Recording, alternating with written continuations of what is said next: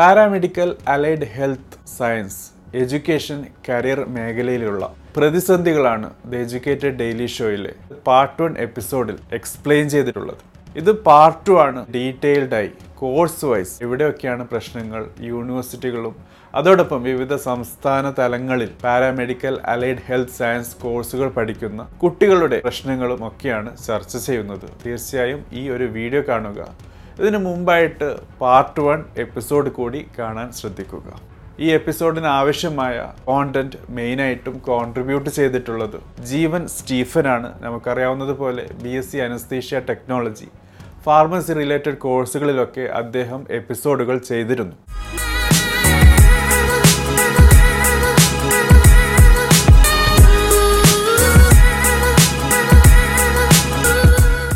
നിങ്ങൾ പഠിക്കാൻ പോകുന്ന നിങ്ങളുടെ പാരാമെഡിക്കൽ അല്ലെങ്കിൽ അലൈഡ് ഹെൽത്ത് കോഴ്സുകൾ ചെയ്യുമ്പോൾ നിങ്ങൾക്കുണ്ടാകുന്ന സ്വപ്നം അയൽ രാജ്യങ്ങളിൽ പോയി പഠിച്ച് നല്ലൊരു കരിയർ ഉണ്ടാക്കുക ഫിനാൻഷ്യൽ ഫ്രീഡം നേടിയെടുക്കുക എന്നുള്ളതൊക്കെയാണ്. പക്ഷേ ഇപ്പോഴുള്ള അവസ്ഥയിൽ അത് അല്പം ബുദ്ധിമുട്ടാണ്. അല്പമല്ല അത്യാവശ്യം കൂടുതൽ ബുദ്ധിമുട്ടായി മാറിയിരിക്കുന്നു എന്ന കാര്യം മനസ്സിലാക്കലാണ്. സോ ആദ്യമായിട്ട് തന്നെ നമുക്ക് അമ്പത്താറ് മേഖലകൾ അതായത് പാരാമെഡിക്കൽ കോഴ്സിൽ അല്ലെങ്കിൽ അലൈഡ് ഹെൽത്ത് കോഴ്സിൽ ഏതൊക്കെയാണ് വരുന്നത് എന്ന് മനസ്സിലാക്കാം. അതിന്റെ ഒരു സ്ലൈഡ് ആഡ് ചെയ്യുന്നു. നിങ്ങൾക്ക് ഓരോ സ്ലൈഡിൽ കൂടി അതിന്റെ പേരുകൾ അതായത് ഓരോ കോഴ്സിന്റെ പേരും അതിന്റെ പ്രൊഫൈലും കാണാവുന്നതാണ്. ക്ഷമയോട് കൂടി വായിച്ചു നോക്കുക. നിങ്ങൾ പഠിച്ച അല്ലെങ്കിൽ പഠിക്കാൻ പോകുന്ന അല്ലെങ്കിൽ പഠിച്ചു കൊണ്ടിരിക്കുന്ന കോഴ്സ് ഇതിൽ ഉൾപ്പെട്ടിട്ടുണ്ടോ എന്ന കാര്യം ആദ്യം മനസ്സിലാക്കുക. നമ്മുടെ എപ്പിസോഡിലേക്ക് തിരിച്ചു വരുമ്പോൾ ഓൾ ഇന്ത്യ കൗൺസിൽ അല്ലെങ്കിൽ ഒരു റെഗുലേറ്ററി ബോഡി ഫോർ പാരാമെഡിക്കൽ അല്ലെങ്കിൽ അലൈഡ് ഹെൽത്ത് എഡ്യൂക്കേഷൻ സിസ്റ്റം ഇല്ല എന്നുള്ള കാര്യം മനസ്സിലാക്കി നമ്മുടെ ഇന്ത്യ ഗവൺമെന്റ് ഒരു നാഷണൽ കമ്മീഷൻ സെറ്റപ്പ് ചെയ്തിട്ടുണ്ടായിരുന്നു. For allied and health care professional bill twenty twenty എന്നാണ് പേര്. സെപ്റ്റംബർ പതിനഞ്ച് ട്വന്റി ട്വന്റി ഡോക്ടർ ഹർഷവർദ്ധൻ ഇപ്പോൾ അദ്ദേഹം അല്ല അദ്ദേഹമായിരുന്നു നമ്മുടെ ആരോഗ്യമന്ത്രി. അന്ന് ആ സമയത്ത് അദ്ദേഹം അവതരിപ്പിച്ച ബില്ലാണ്. അത് പാസ്സായിട്ടുണ്ട്. പക്ഷെ അത് ഇംപ്ലിമെന്റേഷൻ ലെവൽ വന്നതിന് ശേഷം മാത്രമേ നമുക്ക് അതിന്റെ ഒരു എഫക്റ്റ് അല്ലെങ്കിൽ അതിന്റെ ഒരു എഫക്റ്റീവ്നെസ് കാണാൻ പറ്റൂ. ഇന്ന് കാണുന്ന പ്രതിസന്ധികൾ മറികടക്കാൻ പറ്റൂ എന്നുള്ളത് അപ്പോഴും ഓൾറെഡി പഠിച്ചിറങ്ങിയ അല്ലെങ്കിൽ ഇപ്പോൾ പഠിച്ചുകൊണ്ടിരിക്കുന്ന കുട്ടികളുടെ സ്ഥിതി എന്താകും എന്നുള്ളത് ഒരു വലിയൊരു ചോദ്യചിഹ്നം തന്നെയാണ്. ഏതായിരുന്നാലും ഈ national commission for allied and health professions bill twenty twenty ഉന്നം വെക്കുന്നത് ചില കാര്യങ്ങളാണ് അഞ്ച് ബേസിക് ആയ കാര്യമാണ് ഇവിടെ വരുന്നത്. അലൈഡ് ഹെൽത്ത് സയൻസ് മേഖലകളിൽ റെഗുലേഷൻസും അതോടൊപ്പം അതിനൊരു standardise format in education provide ചെയ്യാനും ആവശ്യമായ കാര്യങ്ങളാണ് ഈ ബില്ലിൽ കൂടി കൊണ്ടുവന്നിട്ടുള്ളത്. ഡിസ്റ്റൻസ് എഡ്യൂക്കേഷനുമായി ബന്ധപ്പെട്ട് ഡിസ്കസ് ചെയ്തപ്പോൾ ഇതിന്റെ പ്രാധാന്യം അതായത് ഒരു യൂണിഫോം സിസ്റ്റത്തിന്റെ പ്രാധാന്യവും യു ജി സി എങ്ങനെയാണ് കാര്യങ്ങൾ കൈകാര്യം ചെയ്തത് എന്നൊക്കെ നമുക്ക് മനസ്സിലായതാണ്. അതിന്റെ എഫക്റ്റും നമ്മൾ ഇന്ന് നല്ല രീതിയിൽ തന്നെ ആസ്വദിക്കുകയാണ്. പക്ഷേ ആ ഒരു കാര്യം അലൈഡ് ഹെൽത്ത് അല്ലെങ്കിൽ പാരാമെഡിക്കൽ ഫീൽഡിൽ ഇതുവരെ വന്നിട്ടില്ല എന്നുള്ളതാണ് പ്രശ്നം. രണ്ടാമത്തെ കാര്യമായി മനസ്സിലാക്കാനുള്ളത് പാരാമെഡിക്കൽ അല്ലെങ്കിൽ അലൈഡ് ഹെൽത്ത് ഫീൽഡിലുള്ള ഇൻസ്റ്റിറ്റ്യൂഷനെ അസസ് ചെയ്യാനും അവർക്ക് ആവശ്യമായ ഗ്രേഡ് നൽകി അവരുടെ നിലവാരത്തിനനുസരിച്ച് സ്കെയിൽ ചെയ്യാനുമൊക്കെ ഈ ഒരു ബില്ലിൽ കാര്യങ്ങൾ ഡിസ്കസ് ചെയ്തിട്ടുണ്ട്. കൂടാതെ ഒരു സെൻട്രൽ രജിസ്റ്ററും അതോടൊപ്പം ഒരു സ്റ്റേറ്റ് രജിസ്റ്ററും ഈ ബില്ലിൽ കൂടി നിങ്ങൾക്ക് കാണാൻ പറ്റും. അതായത് പാരാമെഡിക്കൽ അല്ലെങ്കിൽ അലൈഡ് ഹെൽത്ത് സയൻസ് ഫോളോ ചെയ്യുന്ന പഠിപ്പിക്കുന്ന പഠിക്കുന്ന കുട്ടികൾക്കും വിദ്യാഭ്യാസ സ്ഥാപനങ്ങളെ ഒരു സെൻട്രൽ ബോഡി അതിനോട് അഫിലിയേറ്റ് ചെയ്ത സ്റ്റേറ്റ് ബോഡി അങ്ങനെ രജിസ്റ്റർ കീപ്പിംഗ് സിസ്റ്റം വരും. അതിൽ നല്ല രീതിയിൽ തന്നെ ഒരു ഓർഗനൈസ്ഡ് മോഡിൽ എഡ്യൂക്കേഷൻ മുന്നോട്ട് പോകും എന്നാണ് നമുക്ക് മനസ്സിലാക്കാൻ പറ്റുന്നത്. നാലാമത്തെ കാര്യമാണ് അലൈഡ് ഹെൽത്ത് സയൻസ് ഫീൽഡിൽ എഡ്യൂക്കേഷനും അതോടൊപ്പം അതിനാവശ്യമായ റിസർച്ചും ഡെവലപ്മെന്റ്സിനുമൊക്കെ ആക്സസ് നൽകുക അതിന്റെ ഗുണനിലവാരം വർദ്ധിപ്പിക്കുക എന്നൊക്കെയാണ് ഈ ബില്ലിൽ കൂടി പല ക്ലോസിൽ കൂടി നമുക്ക് മനസ്സിലാക്കാൻ പറ്റുന്നത്.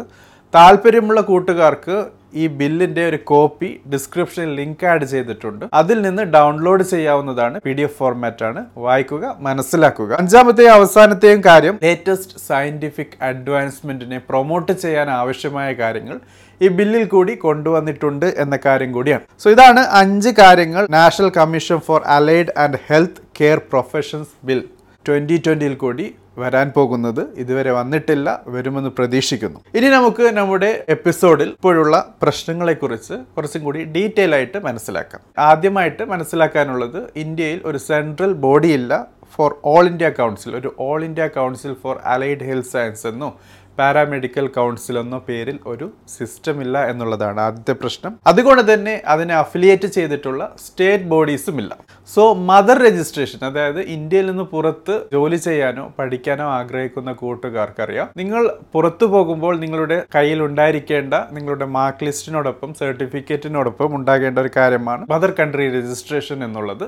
അതായത് മാതൃരാജ്യത്തിൽ നിന്ന് നിങ്ങളുടെ സർട്ടിഫിക്കേഷനെ അപ്രൂവ് ചെയ്ത് രജിസ്റ്റർ ചെയ്തിട്ടുള്ള ഒരു കാര്യം. അത് നിങ്ങൾക്ക് നേടാനുള്ള നിർവാഹവും ഇല്ല എന്ന കാര്യം. കേരളം ഉൾപ്പെടുന്ന കുറച്ച് ചില സംസ്ഥാനങ്ങളിൽ സ്റ്റേറ്റ് കൗൺസിലുണ്ട് ഫോർ പാരാമെഡിക്കൽ അല്ലെങ്കിൽ അലൈഡ് ഹെൽത്ത് ഫീൽഡിൽ അതുകൊണ്ട് തന്നെ ഇവിടെ കാര്യം അല്പം എളുപ്പമാണ്. പക്ഷേ കേരളത്തിലുള്ള സിറ്റുവേഷൻ എന്ന് പറഞ്ഞാൽ ബാച്ചിലർ ഡിഗ്രി പ്രോഗ്രാമിനേക്കാളും വളരെ കൂടുതലുള്ളത് ഡിപ്ലോമ കോഴ്സാണ് ഡിപ്ലോമ കോഴ്സ് പഠിച്ചാലുള്ള പ്രശ്നം എന്താണ്? ഡിപ്ലോമയും ഡിഗ്രി പ്രോഗ്രാമും തമ്മിൽ എന്താണ് വ്യത്യാസം എന്നുള്ളത് നമ്മുടെ എപ്പിസോഡിന്റെ തുടർന്നുള്ള ഭാഗത്ത് നിങ്ങൾക്ക് മനസ്സിലാക്കാവുന്നതാണ്. സ്വാഭാവികമായും വരുന്ന ഒരു ചോദ്യമാണ്. ഇത് രണ്ടായിരത്തി ഇരുപത്തി ഒന്നാണ് ഇതിനു മുമ്പ് പല കൂട്ടുകാരും പഠിച്ചിറങ്ങിയിട്ടുണ്ട്. അവർ ചില ആൾക്കാരൊക്കെ എബ്രോഡിൽ ജോബ് ചെയ്യുന്നുമുണ്ട്.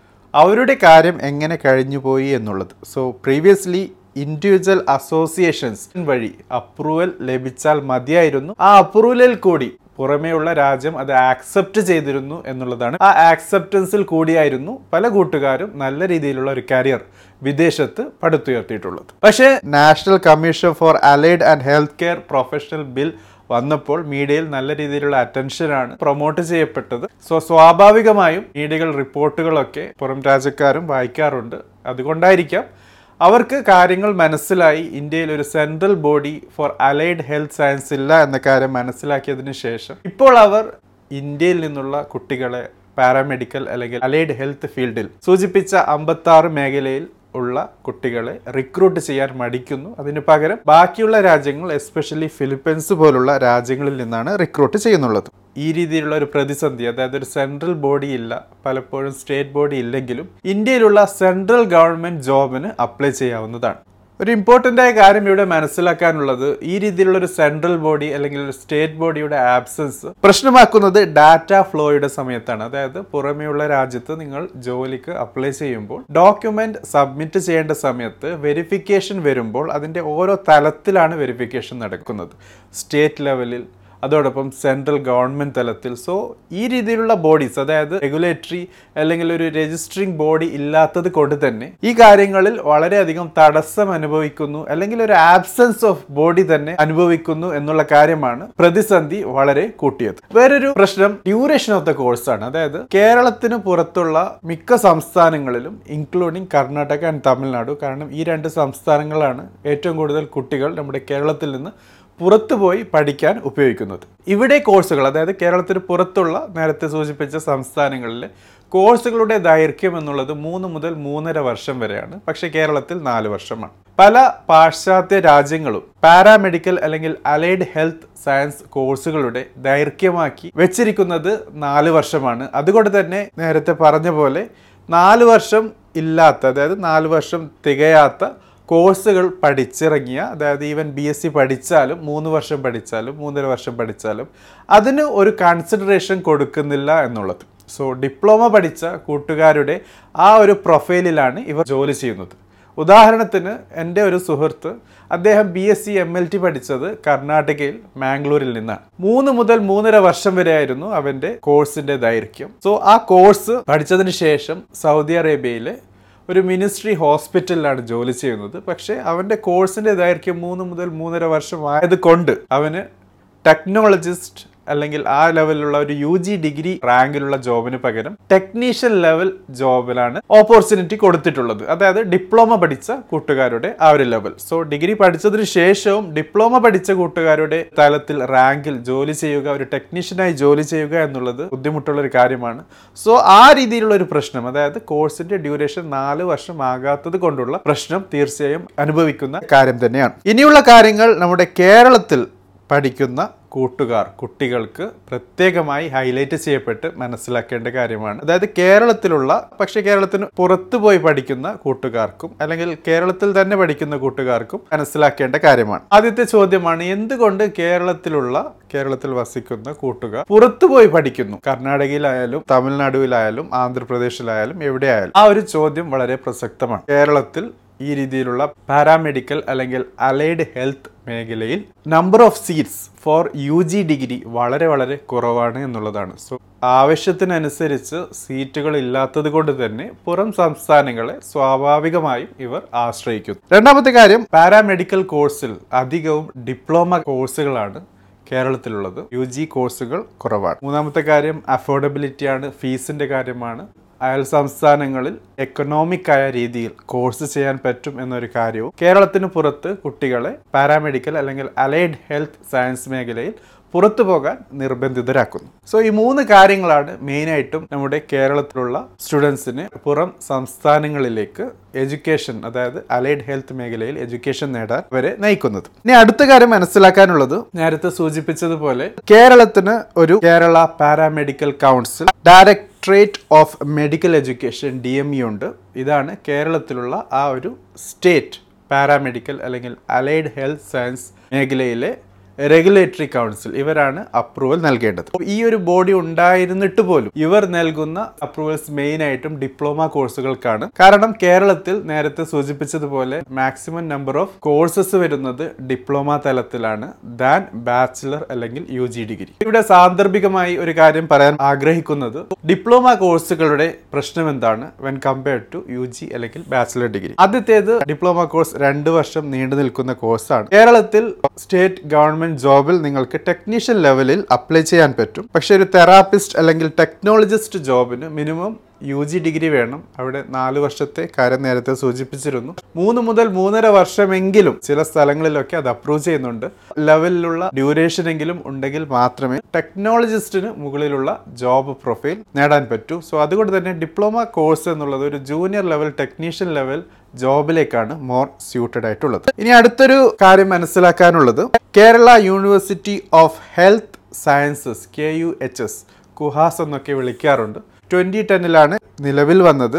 ഈ university modern medicine homoeopathy Indian system of medicine Ayurveda Siddha yoga naturopathy Unani കൂടാതെ ബാക്കിയുള്ള അലൈഡ് സയൻസ് ഫീൽഡിൽ U G bachelors degree P G post graduate അല്ലെങ്കിൽ മാസ്റ്റേഴ്സ് ഡിഗ്രി ഡോക്ടറൽ ഡിഗ്രീസ് അതായത് P H D P D F പോലുള്ള ഡിഗ്രികളും ഇവരാണ് നൽകുന്നത്. So കേരളത്തിൽ അലൈഡ് ഹെൽത്ത് സയൻസിൽ മെയിനായിട്ട് വളരെ നല്ല ഒരു റോളുള്ള പ്രാധാന്യം അറിയിക്കുന്ന യൂണിവേഴ്സിറ്റിയാണ് കുഹാസ് എന്നുള്ളത്. സംസ്ഥാനത്തിന് പുറത്ത് പഠിക്കുന്ന അതായത് മെയിനായിട്ടും കർണാടകയിലും തമിഴ്നാടുവിലും ഒക്കെ പഠിക്കുന്ന കൂട്ടുകാർ അലൈഡ് ഹെൽത്ത് സയൻസിൽ പഠിച്ചാൽ അല്ലെങ്കിൽ പാരാമെഡിക്കൽ ഫീൽഡിൽ പഠിച്ചാൽ ഈ പറഞ്ഞ ഗുഹാസ് അപ്രൂവൽ അല്ലെങ്കിൽ രജിസ്ട്രേഷൻ നൽകുന്നില്ല എന്ന കാര്യം കൂടി ഇവിടെ ഓർമ്മിക്കുന്നത് നല്ലതാണ്. കാരണം ഇവരുടെ ഒരു അപ്രൂവൽ അല്ലെങ്കിൽ രജിസ്ട്രേഷൻ ഉണ്ടെങ്കിൽ കുറച്ചൊക്കെ നിങ്ങൾക്ക് ബുദ്ധിമുട്ട് കുറയ്ക്കാൻ പറ്റും. കുഹാസിന്റെ കാര്യമായാലും അവരുടെ എല്ലാ കോഴ്സുകളും അപ്രൂവ്ഡ് അല്ല. In Kerala paramedical council directorate of medical education so ഏത് കോഴ്സ് സെലക്ട് ചെയ്യുകയാണെങ്കിലും ആദ്യം ഈ പറഞ്ഞ കൗൺസിലിന്റെ വെബ്സൈറ്റിലോ അല്ലെങ്കിൽ ഡയറക്റ്റോ ആയി കോണ്ടാക്ട് ചെയ്ത് അത് അപ്രൂവ്ഡ് ആണെന്ന് ഉറപ്പ് വരുത്തിയതിന് ശേഷം മാത്രമേ നിങ്ങൾ അഡ്മിഷൻ എടുക്കാൻ പാടുള്ളൂ ഇപ്പോഴത്തെ സിറ്റുവേഷനിൽ. എങ്കിലും ചില കോഴ്സുകൾ ഹൈലൈറ്റ് ചെയ്യുന്നുണ്ട്. അവ ഓൾറെഡി അപ്രൂവ്ഡ് ആണെന്ന് നമുക്ക് മനസ്സിലാക്കിയതാണ്. ഒന്ന് ഫിസിയോതെറാപ്പി ആണ്. രണ്ടാമത്തത് bachelor of medical radio therapy technology B M R T ആണ്. മൂന്നാമത്തത് bachelor in medical laboratory technology B M L T ആണ്. കാർഡിയോവസ്കുലർ ടെക്നോളജി പെർഫ്യൂഷൻ ടെക്നോളജി ഇവിടെയൊക്കെ ബാച്ചിലർ ഡിഗ്രികൾ അപ്രൂവ്ഡ് ആണ് in D M E so അത് വലിയൊരു പ്രശ്നമല്ല ഇഷ്യൂ അല്ല. നിങ്ങൾക്ക് കുഹാസിന്റെ കോഴ്സുകൾ നേടാവുന്നതാണ്. വീണ്ടും ഹൈലൈറ്റ് ചെയ്യാൻ ആഗ്രഹിക്കുന്നത് കർണാടകയിലെയും തമിഴ്നാടുവിലെയും സിറ്റുവേഷൻ ആണ്. അവർക്ക് സ്വന്തമായി ഒരു സ്റ്റേറ്റ് കൗൺസിൽ ഇല്ല ഫോർ പാരാമെഡിക്കൽ അല്ലെങ്കിൽ അലൈഡ് ഹെൽത്ത് സയൻസ് എന്നുള്ളത്. അതാണ് കാര്യങ്ങളെ കൂടുതൽ വഷളാക്കുന്നത്. അവരുടെ ഒരു കൗൺസിൽ ഉണ്ടായിരുന്നെങ്കിൽ നിങ്ങൾക്ക് അതിന്റെ അപ്രൂവൽ മതിയായിരുന്നു. പക്ഷേ ഇന്ന് ആ ഒരു സിറ്റുവേഷൻ അല്ല. പക്ഷേ ആന്ധ്രാപ്രദേശിലെ ആന്ധ്ര സ്റ്റേറ്റ് പാരാമെഡിക്കൽ കൗൺസിൽ അവരുടെ ബി പ്രോഗ്രാം ഇൻ പാരാമെഡിക്കൽ എല്ലാ മേഖലയ്ക്കും അവർ അപ്രൂവൽ നൽകുന്നുണ്ട്. അത് വലിയൊരു ആശ്വാസമാണ്. തീർച്ചയായും നിങ്ങൾക്ക് ആ ഒരു ഓപ്ഷൻ ഉപയോഗിക്കാവുന്നതാണ്. ഇനിയുള്ള ഡിസ്കഷൻ വളരെ സ്പെസിഫിക് ആയിട്ട് ചില കോഴ്സുകളെ കുറിച്ചാണ്. ആദ്യമായിട്ട് തന്നെ നമുക്ക് മനസ്സിലാക്കാനുള്ളത് B S C M L T പ്രോഗ്രാമാണ് നാല് വർഷം നീണ്ടു നിൽക്കുന്ന ഒരു കോഴ്സാണ് കേരളത്തിൽ. പക്ഷേ കേരളത്തിന് പുറത്ത് മൂന്ന് മുതൽ മൂന്നര വർഷമാണ് ഇതിന്റെ ദൈർഘ്യം. അതുകൊണ്ട് തന്നെ ഇക്വാലൻസി സർട്ടിഫിക്കറ്റ് കേരളത്തിൽ നിന്നുള്ള യൂണിവേഴ്സിറ്റികളിൽ നിന്ന് ലഭിക്കില്ല. കാരണം വളരെ വ്യക്തമാണ് നാല് വർഷം പഠിക്കുന്ന പഠിപ്പിക്കുന്ന കോഴ്സാണ് പക്ഷേ പുറത്ത് നിന്ന് മൂന്ന് മൂന്നര വർഷം കൊണ്ട് നിങ്ങൾ ഇങ്ങോട്ട് വന്നാൽ അതിനെ ഇക്വാലൻസി ചെയ്യാൻ പറ്റില്ല എന്നുള്ള കാര്യമാണ് യൂണിവേഴ്സിറ്റികൾ പറയുന്നത്.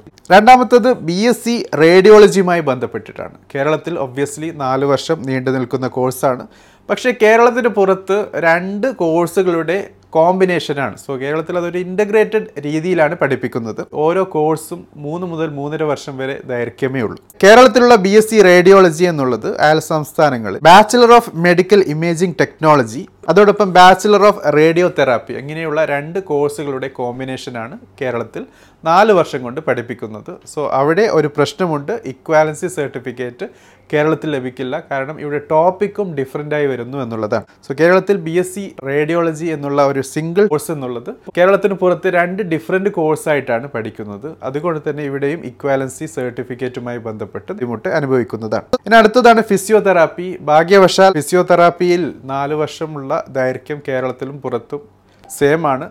അതുകൊണ്ട് ഇവിടെ നിങ്ങൾക്ക് ഇക്വാലൻസി സർട്ടിഫിക്കറ്റ് ലഭിക്കും. അതുകൊണ്ട് തന്നെ പ്രശ്നങ്ങൾ ഇല്ല എന്ന കാര്യം മനസ്സിലാക്കുക. ഇനി അടുത്ത കോഴ്സാണ് B S C anaesthesia technology എന്നുള്ളത്. ഇതിനെക്കുറിച്ച് നമ്മൾ ദ എജ്യൂക്കേറ്റഡ് ഡെയിലി ഷോയിൽ ഒരു എപ്പിസോഡ് ചെയ്തതാണ്. താല്പര്യമുള്ള കൂട്ടുകാർക്ക് ആ കോഴ്സിനെ കുറിച്ച് മനസ്സിലാക്കാം.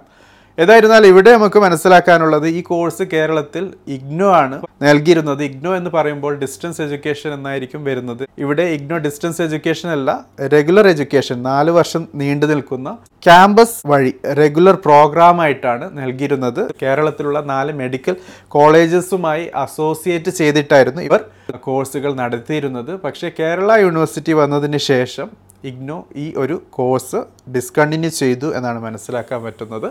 അതിനുശേഷം ഒരു ഗവൺമെന്റ് യൂണിവേഴ്സിറ്റിയും കേരളത്തിൽ B S C anaesthesia technology നൽകുന്നില്ല എന്നുള്ളതാണ്. സോ കേരളത്തിന് പുറത്താണ് നിങ്ങൾ B S C anaesthesia technology പഠിച്ചതെങ്കിൽ സ്വാഭാവികമായും കേരളത്തിൽ ഇല്ലാത്തൊരു കോഴ്സിന് നിങ്ങൾക്ക് ഇക്വാലൻസി സർട്ടിഫിക്കറ്റ് ലഭിക്കില്ല എന്നുള്ളതാണ്. പക്ഷേ കേരളത്തിൽ ഡിപ്ലോമ കോഴ്സ് ഉണ്ട്. രണ്ട് വർഷത്തെ നീണ്ടു നിൽക്കുന്ന അനസ്തീഷ്യ ടെക്നോളജി നമുക്ക് ഡിപ്ലോമ കോഴ്സും ബി എസ് സി കോഴ്സും കമ്പയർ ചെയ്യാൻ പറ്റില്ല എന്നുള്ള കാര്യം പ്രത്യേകം മനസ്സിലാക്കേണ്ടതാണ്. ഇനിയുള്ളതാണ് പ്രോബ്ലംസ് ഒക്കെ നമ്മൾ വളരെ ഡീറ്റെയിൽ ആയി ഡിസ്കസ് ചെയ്തു. പ്രോബ്ലംസ് മാത്രമല്ല ചില സൊല്യൂഷൻസും നമുക്ക് നമ്മുടെ മുൻപിലുണ്ട് അത് മനസ്സിലാക്കാം. ആദ്യമായിട്ടുള്ളതാണ് നേരത്തെ നമ്മുടെ ഡിസ്കഷൻ സ്റ്റാർട്ട് ചെയ്ത ഒരു സ്റ്റാർട്ടിംഗ് പോയിന്റിലേക്ക് തന്നെ പോകാം. Formation of a central body അല്ലെങ്കിൽ ഒരു സ്റ്റേറ്റ് ബോഡി അല്ലെങ്കിൽ രണ്ടും ഉണ്ടാക്കുക എന്നുള്ളതാണ്. അത് ഉണ്ടാകാനുള്ള സാധ്യത വളരെ കൂടുതലാണ്. കാരണം ഓൾറെഡി അതിന്റെ ബില്ല് പാസ്സായി കഴിഞ്ഞു എന്ന കാര്യം മനസ്സിലാക്കിയതാണ്. രണ്ടാമത്തെ കാര്യം ഇക്വാലൻസി സർട്ടിഫിക്കറ്റുമായി ബന്ധപ്പെട്ടിട്ടാണ്. രണ്ട് ഡിഫിക്കൽറ്റിയാണ് മെയിനായിട്ടും ഇവിടെയുള്ളത്. ഒന്ന് ഡ്യൂറേഷൻ ഓഫ് ദ കോഴ്സ് ആണ്. നാല് വർഷത്തെ കോഴ്സ് അതെങ്ങനെ മൂന്ന് മൂന്നര വർഷത്തെ കോഴ്സിന്റെ ദൈർഘ്യമുള്ള ഇക്വാലൻസി കൊടുക്കാൻ പറ്റും എന്നുള്ളൊരു ചോദ്യമായിരുന്നു.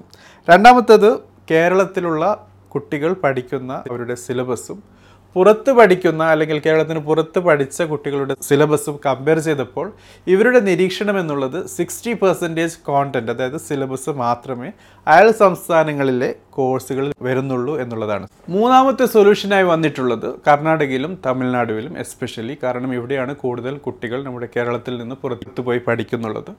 ഇവിടെ ഒരു state council for allied health science അല്ലെങ്കിൽ പാരാമെഡിക്കൽ ഫീൽഡ് ഉണ്ടായിരിക്കുക എന്നുള്ളതാണ്. നാലാമത്തെ സൊല്യൂഷൻ. ഓൾറെഡി പാസ്ഡ് ഔട്ട് ആയ അല്ലെങ്കിൽ ഇപ്പോൾ പാസ് ഔട്ട് ആകുന്ന അല്ലെങ്കിൽ ഓൾറെഡി പാസ് ഔട്ട് ആയി കഴിഞ്ഞ് ജോലി സെർച്ച് ചെയ്യുന്ന കൂട്ടുകാരുമായി ബന്ധപ്പെട്ടാണ് മനസ്സിലാക്കാനുള്ളത്. ഇവർക്ക് allied and health care professionals bill twenty twenty മാർഗരേഖയിൽ കൂടി ആണ് നമുക്ക് കാര്യം മനസ്സിലാക്കാനുള്ളത്. രണ്ട് പോയിന്റ് ഉള്ളത് അതായത് നേരത്തെ പറഞ്ഞിരുന്നു ഒന്ന് ഡ്യൂറേഷനുമായി ബന്ധപ്പെട്ടിട്ടായിരുന്നു രണ്ടാമത്തത് സിലബസുമായി ബന്ധപ്പെട്ടിട്ടായിരുന്നു. സോ ആ രണ്ട് കോൺഫ്ലിക്റ്റ് നിലനിൽക്കുന്നിടത്തോളം കാലം കേരളത്തിലുള്ള യൂണിവേഴ്സിറ്റികൾക്ക് ഇക്വാലൻസി കൊടുക്കാൻ പറ്റില്ല എന്നുള്ള കാര്യം അതെങ്ങനെ ഒഴിവാക്കാം എന്നാണ് നമുക്കിവിടെ മനസ്സിലാക്കാനുള്ളത്. സോ ആദ്യമായിട്ട് തന്നെ രണ്ട് രീതിയിലുള്ള സൊല്യൂഷനാണ് നമുക്ക് ഈ ബില്ലിൽ കൂടി മനസ്സിലാക്കാൻ പറ്റിയിട്ടുള്ളത്. ഒന്ന് ഡിപ്ലോമ അല്ലെങ്കിൽ ഡിഗ്രി കോഴ്സുമായി ബന്ധപ്പെട്ടിട്ടാണ്. ഈ കോഴ്സിന്റെ മിനിമം ഡ്യൂറേഷൻ മണിക്കൂറുകളിലാണ് കണക്ക് കൂട്ടുന്നത്. ഇതിൽ പ്രകാരം പറയുന്നത് രണ്ടായിരം മണിക്കൂർ എങ്കിലും ദൈർഘ്യമുണ്ടായിരിക്കണം. അതോടൊപ്പം അതിന്റെ ഡ്യൂറേഷൻ രണ്ട് മുതൽ നാല് വർഷം വരെ ആയിരിക്കണം എന്നുള്ളതാണ്. ഈ ഒരു കാറ്റഗറി മെയിനായിട്ടും അലൈഡ് ഹെൽത്ത് പ്രൊഫഷണൽസിനാണ് കൊടുത്തിട്ടുള്ളത്. സോ അസോസിയേറ്റ് ടെക്നീഷ്യൻ ടെക്നോളജിസ്റ്റ് റാങ്കിലൊക്കെ ജോലി ചെയ്യുന്ന കൂട്ടുകാർക്ക് ഇവർ മെയിനായിട്ടും ട്രീറ്റ്മെന്റ് ഓഫ് ഇൽനസ് ഡയഗ്നോസിസ് ഒക്കെ സപ്പോർട്ട് ചെയ്യുന്ന കൂട്ടരാണ്. സോ മിനിമം രണ്ടായിരം മണിക്കൂർ പഠിച്ച അല്ലെങ്കിൽ പ്രാക്ടീസ് കൂട്ടുമ്പോൾ ആ ഒരു duration two to four years ഇത് രണ്ടും ഫുൾഫിൽ ചെയ്താൽ ഇവർക്ക് ഇക്വാലൻസി സർട്ടിഫിക്കറ്റ് നൽകാൻ പറ്റുമെന്നുള്ള ഒരു ഹവർ ബേസ്ഡ് അപ്രൂവൽ സിസ്റ്റം ഉണ്ടാക്കിയെടുക്കുക എന്നുള്ളതാണ് നമുക്ക് ആദ്യമായിട്ട് തന്നെ മനസ്സിലാക്കാനുള്ളത്. രണ്ടാമത്തെ കാര്യം ഇനി ഡിഗ്രി പഠിച്ച കൂട്ടുകാർ. ഇവർ മിനിമം മൂവായിരത്തി അറുന്നൂറ് three thousand six hundred hours education practice ആ തലത്തിൽ ഇൻവെസ്റ്റ് ചെയ്തിരിക്കണം. Over a period of three to six years അതായത് മൂന്ന് മുതൽ ആറ് വർഷം വരെ നീണ്ടു നിൽക്കുന്നത് മെയിനായിട്ടും ഹെൽത്ത് കെയർ പ്രൊഫഷണൽസിനാണ് ഈ ഒരു കാറ്റഗറി വരുന്നത് സയന്റിസ്റ്റ് തെറാപ്പിസ്റ്റ് എന്നൊക്കെയുള്ള വിഭാഗത്തിലുള്ള ആൾക്കാർ ഇതിൽ വരും. അവർ മെയിനായിട്ടും അഡ്വൈസിങ്ങും റിസർച്ചും സൂപ്പർവൈസിങ്ങും ഒക്കെയുള്ള കാര്യങ്ങളാണ് ചെയ്യുന്നത്. Curative rehabilitative therapeutic promotional services ഒക്കെയാണ് ഇവരുടെ പ്രത്യേകത ഇവരുടെ പ്രൊഫൈലായിട്ട് വരുന്നത്. സോ ഈ രീതിയിൽ അതായത് ത്രീ തൗസൻഡ് സിക്സ് ഹൺഡ്രഡ് അവേഴ്സിന്റെ അവർ ബേസ്ഡ് അപ്രൂവൽ സിസ്റ്റം ഇവർക്ക് നൽകാൻ പറ്റും. സോ ആദ്യത്തെ കാറ്റഗറി വന്നത് ടെക്നീഷ്യൻ ലെവലിലുള്ള ടെക്നോളജിസ്റ്റ് ലെവലിലുള്ള ആൾക്കാർക്ക് ഉദ്യോഗാർത്ഥികൾക്ക് സ്റ്റുഡൻസിന് വേണ്ടിയുള്ളതായിരുന്നു. രണ്ടാമത്തെ കാറ്റഗറി മെയിനായിട്ടും ഹെൽത്ത് കെയർ പ്രൊഫഷണൽസിനാണ് സയന്റിസ്റ്റ് അല്ലെങ്കിൽ തെറാപ്പിസ്റ്റ് കാറ്റഗറിയിൽ വരുന്ന കൂട്ടുകാർക്ക് വേണ്ടിയുള്ളതാണ്. സോ ഈ രീതിയിലുള്ള ഒരു ഹവർ ബേസ്ഡ് സിസ്റ്റം കൊണ്ടുവന്നാൽ തീർച്ചയായും നമ്മുടെ കേരളത്തിൽ ഇന്ന് നിലനിൽക്കുന്ന ഈ ഒരു കൺഫ്യൂഷൻ ഒഴിവാകുകയും നമ്മുടെ കുട്ടികൾക്ക് കേരളത്തിന് പുറത്തു പോയി പഠിച്ച പഠിക്കുന്ന പഠിച്ചു കഴിഞ്ഞ കുട്ടികൾക്ക് ഇക്വാലൻസി സർട്ടിഫിക്കറ്റ് ലഭിക്കാൻ കാരണമായി തീരുകയും ഇന്ത്യയുടെ പുറത്തും കേരളത്തിനകത്തുള്ള ഗവൺമെന്റ് ജോബ്സിലുമൊക്കെ അപ്ലൈ ചെയ്യാൻ ഉപകാരപ്രദമായിരിക്കും എന്നുള്ളതാണ്. കാരണം ഇന്നത്തെ അവസ്ഥയിൽ ഈ പറഞ്ഞ പാരാമെഡിക്കൽ അലൈഡ് ഹെൽത്ത് സയൻസ് കേരളത്തിന് പുറത്ത് പോയി നിങ്ങൾ പഠിച്ചിട്ടുണ്ട്. പക്ഷേ അതിന് ഒരു രീതിയിലുള്ള അപ്രൂവലും ഇല്ല. എങ്കിൽ തീർച്ചയായും നിങ്ങൾക്ക് വിദേശ രാജ്യങ്ങളിലോ കേരളത്തിലുള്ള ഗവൺമെന്റ് ജോബിലോ അപ്ലൈ ചെയ്യാൻ പറ്റില്ല എന്നുള്ള ഒരു പ്രതിസന്ധിയാണ് നിലവിലുള്ളത്. ഇതാണ് നമുക്കത് എഡ്യൂക്കേറ്റഡ് ഡെയിലി ഷോയിൽ നമുക്ക് മനസ്സിലാക്കാനുള്ള കാര്യം. നിങ്ങൾ പാരാമെഡിക്കൽ കോഴ്സ് പഠിക്കുന്ന ആളാണോ? പഠിച്ചു കഴിഞ്ഞ ആളാണോ? എങ്കിൽ ഏത് കോഴ്സാണ് നിങ്ങൾ പഠിച്ചത്? കമന്റ് ബോക്സിൽ ഹൈലൈറ്റ് ചെയ്യുക മെൻഷൻ ചെയ്യുക. അതോടൊപ്പം ഇന്ന് നിലനിൽക്കുന്ന ഈ ഒരു ഫീൽഡിൽ നിറഞ്ഞു നിൽക്കുന്ന പ്രതിസന്ധി പെട്ടെന്ന് തന്നെ മാറട്ടെ എന്ന് ആഗ്രഹിച്ചുകൊണ്ടും പ്രാർത്ഥിച്ചുകൊണ്ടും ഈ എപ്പിസോഡ് ഇവിടെ അവസാനിപ്പിക്കുന്നു. Thank for watching. Have a great day